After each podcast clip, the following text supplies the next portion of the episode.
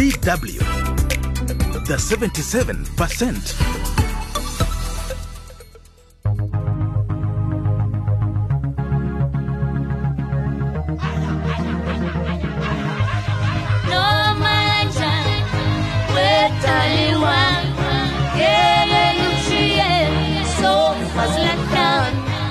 Hello there, and welcome to the 77%, a radio show for young Africans. I am Michael Oti, and my co host for today is. Okeri Ngutjinazo.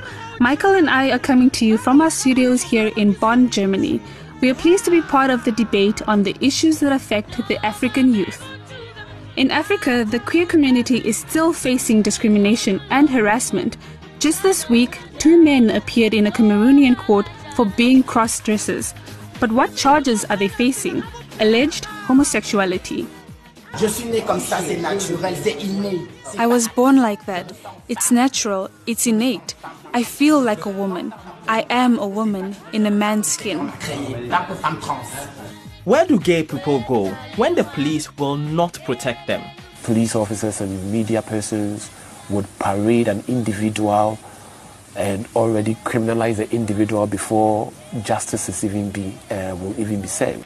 Across the continent, many laws stand between the LGBTQ plus community and their quest for equality. So today's show takes a look at what it means to be pursued by the law that is supposed to protect you. You might want to grab a seat for this one. We would also like to hear from you, so send us a message on our Facebook page, DW Africa.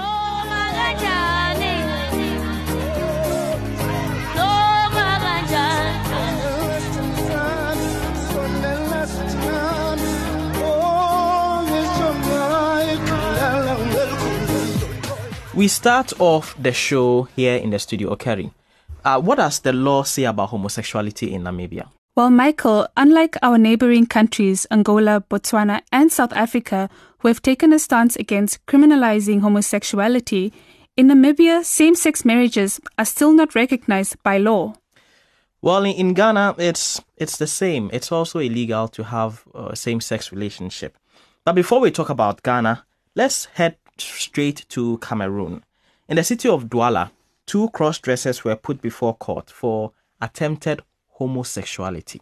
The Cameroonian military have been accused of arresting at least 24 people since February this year on suspicion of being gay. Here is a report from Killian Ngala. Shakiro and Patricia were eating out in Cameroon more than two months ago when they were arrested for what the authorities claim was attempted homosexuality. They've been refused bail and their trial, which has repeatedly been pushed back, resumes this Monday. Their lawyer, Barrister Alice Nkom, thinks her clients shouldn't have been in jail in the first place. This is a crazy country. Believe me, this is just because we are not in a state of law. In a place where you don't have law, you are not in a safe environment at all your first assault comes from your own state, which is supposed to protect you with law. Law like universal declarations, which protect everybody. But the arrests of Shakiro and Patricia are not an isolated incident. It's a pattern that targets those suspected of being gay in the country. A Human Rights Watch report published April 14 has highlighted the challenges facing the LGBT community in Cameroon. The report says Cameroon's security forces have since February 2021 arbitrarily arrested, beaten or threatened at least 24 people, including a 17-year-old boy, for alleged consensual same-sex conduct or gender non-conformity. In 2013, Cameroon's gay rights activist and journalist Eric Lembembe was killed in his house in Yaoundé. Repeated attempts to get comment from the spokesperson of the Cameroon Defense Ministry were futile. Meanwhile, Cameroonians have varying opinions about how gays have to be treated. I think gay relationships are very abnormal because we are supposed to be attracted by the opposite sex and not the same sex. So I just feel like such people need help. Because the law does not give room for such a practice, I think anyone doing that should be persecuted for going against the law of the land. They should not be persecuted in Cameroon. I don't see how them being gay affects the lives of other people. I think that we have a right to choose our sexual orientation because this is a free world. Even with the animosity towards gays in Cameroon, Shakiro isn't giving up on what he believes is his right. In a YouTube video, he claims he is a woman in a man's skin. I was born like that. It's natural, it's innate. I feel like a woman. I am a woman in a man's skin. If they are found guilty, they could go to jail for up to five years. In Ghana, Kerry, the laws are quite similar. And Alex Donkor is a gay man living in Accra who nearly suffered the same fate. Donkor is one of the very few people who are openly gay in Ghana and who are also fighting for equality. Earlier this year, he opened the first public safe space for gay people to get counseling and help, but that was shut down. I sat down with him and I began by asking him how the situation of Ghana's queer community has changed since the safe space was closed. Let's take a listen. The closure of the space has led to um, the lack of services that we would have provided for the LGBTQ community, right? The psychosocial services, the paralegal services, the health assistance that we could provide for the community is no more there as a result of the closure of the space. There is also increased violence as a result of the uh, uh, uh the narrative or the rhetoric that has been put out there by politicians, opinion leaders, religious people, and then the media. This has led to some abuses. We've we've had some videos where people were abused because of their known or perceived gender or sexual orientation. There is also currently um, some members of parliament um, putting out a bill that further criminalize LGBTQ persons in Ghana. So clearly, when it comes to um, the situation currently, it has changed for the worse. We'll come to all of that in a bit, but first, I need to understand why do people think that this center is a threat? Well, that will be a question for these people, right? Because we try to explain things to them to get them to understand that the center was actually meant to provide support to ordinary Ghanaians, right? People who are discriminated as a result of their known or perceived sexual orientation or gender identity, and these people are equal Ghanaians, right? So, for instance, there there have there's been numerous occasions where LGBTQ persons go to the police station to report issues of abuse to the police and they end up being discriminated against even at the police station. The very institution that has been given the mandate to protect every ghanaian some ghanaians are being discriminated against because of their known or perceived sexual orientation, even before the police officers even get to listen to the, the situation or the cases. So, these clearly are some of the situations that some committee members face. There are those who go to the hospital and just by their mannerisms and their behavior alone, they are discriminated against and uh, end up not being given the basic services that they need to be provided for. It's interesting you mentioned the police. They were there when the office was closed Before the closure of the space was some um, um, traditional leaders from the Kwabenya traditional area, right? And that is also the area in which the space was located. And these people openly on radio and TV said they were going to burn down the space if the president doesn't shut the place down, right? So these people openly said all of these things, yet when the police and the landlord came to the space or raided the space, they were there with these same traditional leaders who said they were going to uh, burn down the space, as well as media persons to take photographs and videos of this place and put out very untrue narrative and mis- miseducation to the public. You know, while I was in Ghana, Kerry, um, there was a lot of talk about Alex. He's become the face of the queer movement in the country. So I asked him, how does that make him feel? Let's get back to him. So first of all, I've got a lot of like very negative and very uh, hurtful comments in my inbox, through my phone calls, and so many other places. What's right? the most hurtful somebody said to you? Well, it's actually hurtful, but it's not just even limited to myself, right? Interestingly enough, so many other queer persons in Ghana also experience that, and some of them is like, oh, beat them, stone them, throw, burn them, and you know, all of those things that actually takes a human life are some of the things that um, I hear people say. But of course, it's unfortunate that people are also going with that kind of narrative, right? And it's also because of what people have been fed right? They have been fed with very negative narrative about the community, one that demonizes the community and puts the community in bad light. For instance, there are religious people who are saying that they are go uh, Ghana is going to burn if they accept LGBTQ persons, and the the the the, the family is going to be cursed. LGBT persons are wearing pampers and diapers, like all this ridiculous narrative about the community. And you stand at the center of all of this as a person. Do you, how do you feel hearing your name on the radio, people discussing you without probably even speaking to you to get your opinion? Right, that is unfortunate, right? Because the narrative, I believe, should come from the people who are affected by all of these challenges that they are facing or experiences here in Ghana.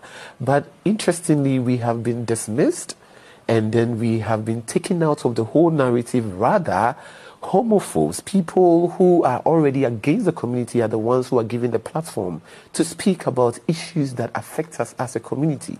And that is how come it is increasing the violence against the community. I believe that it is about time that we open the discussion for us to have a very constructive discussion about LGBTQ issues. Because LGBTQ persons are the everyday normal people that we see on daily basis.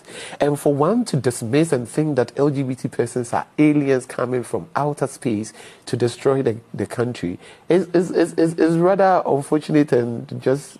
you know, which is quite contradictory because Ghana has a certain reputation. Mm. Um, it's a tolerant society largely. It has a good reputation when it comes to democracy across the sub region. So, why is it that when it comes to LGBT issues, there's a lot of homophobia surrounding this discussion? Yes, so I think it is coming from um, years of negative rhetoric um, towards the community, right? So you have mostly religious people always projecting hate towards the community, right? Saying very untrue things about the community. Oh, they are demons, they are evil, they are going to go to hell. And when you look at the population of Ghana, about 90 plus percent of the population are religious.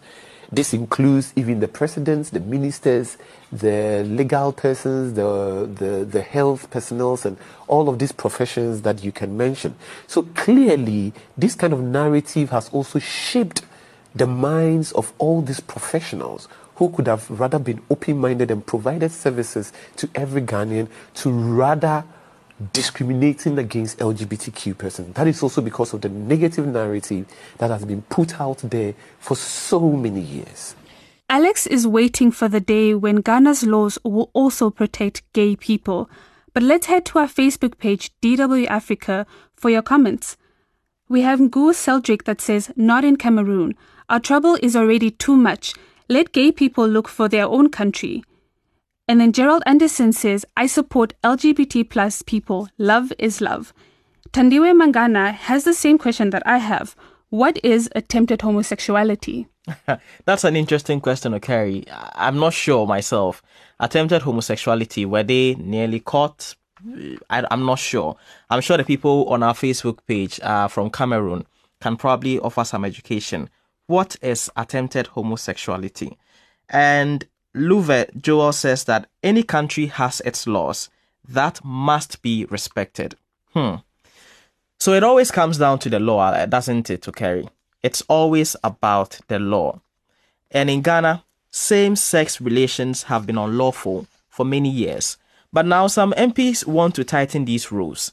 I asked Alex Donkor what tighter rules may look like. I think, first of all, um, it is unfortunate that some parliamentarians are pushing for further criminalization of other Ghanaians, right?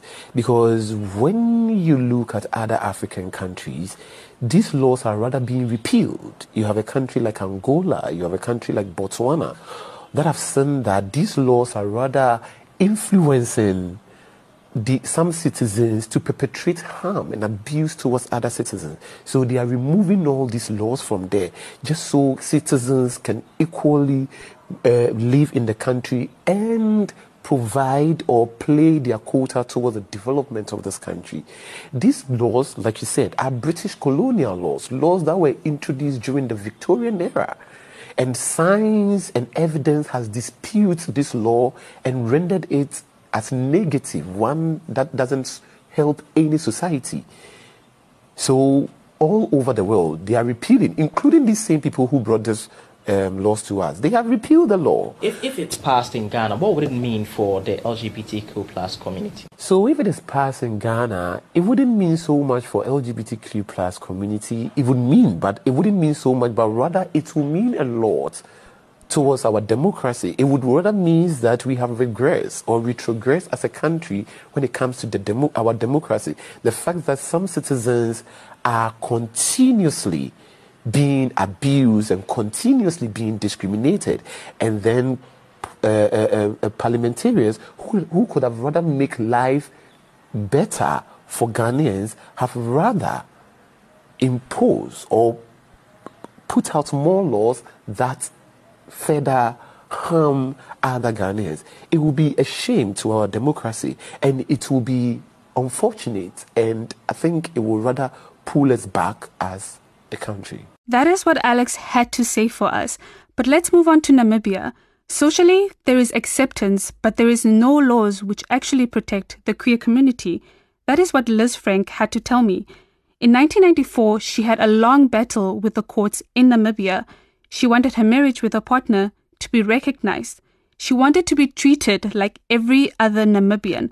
But how did that fight go? We had to, you know, endure that court case where we won in the High Court, we lost in the Supreme Court, which is the highest court in Namibia, because they were saying, no, we don't recognize uh, same sex marriage. Marriage, according to our law, is only between heterosexual people. But because I managed to stay here despite you know, that particular court ruling. We have lived our lives. We've raised um, my partner's son together. We are out to everyone. We keep thinking, should we go to Germany and get married and then come back? But what would that help? You know, it would still not be recognized here. There are many ways you know, we can write our wills.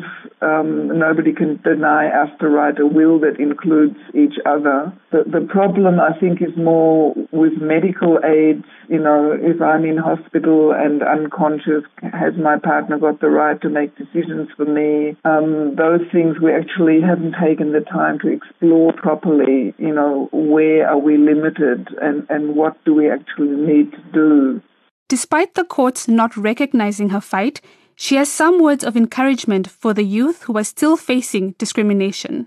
Take your time, you know, think carefully. Is it my parents I need to come out to while I'm still at school?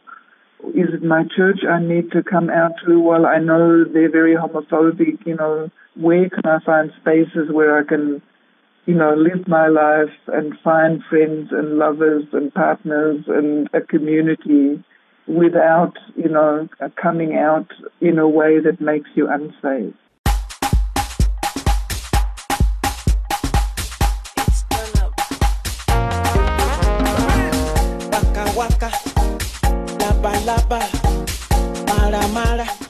And that wraps up this week's show. Do join us again next time, but in the meantime, keep the conversation going on our Facebook page, DW Africa. You can also visit us, and we like you to visit us on our webpage, dw.com forward slash 77. We are also available on all social media platforms YouTube, Instagram, and also on Facebook. Search for DW Africa. We like to hear from you. On behalf of the production team here in Bonn, I am Michael Oti, and I did this with Okeri Ngutjinazo.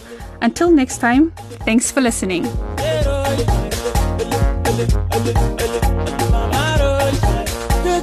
little star, how I wonder what you are. Up above you are so high, like a diamond in the sky, like a diamond in the sky, like a diamond in the sky. Waka waka.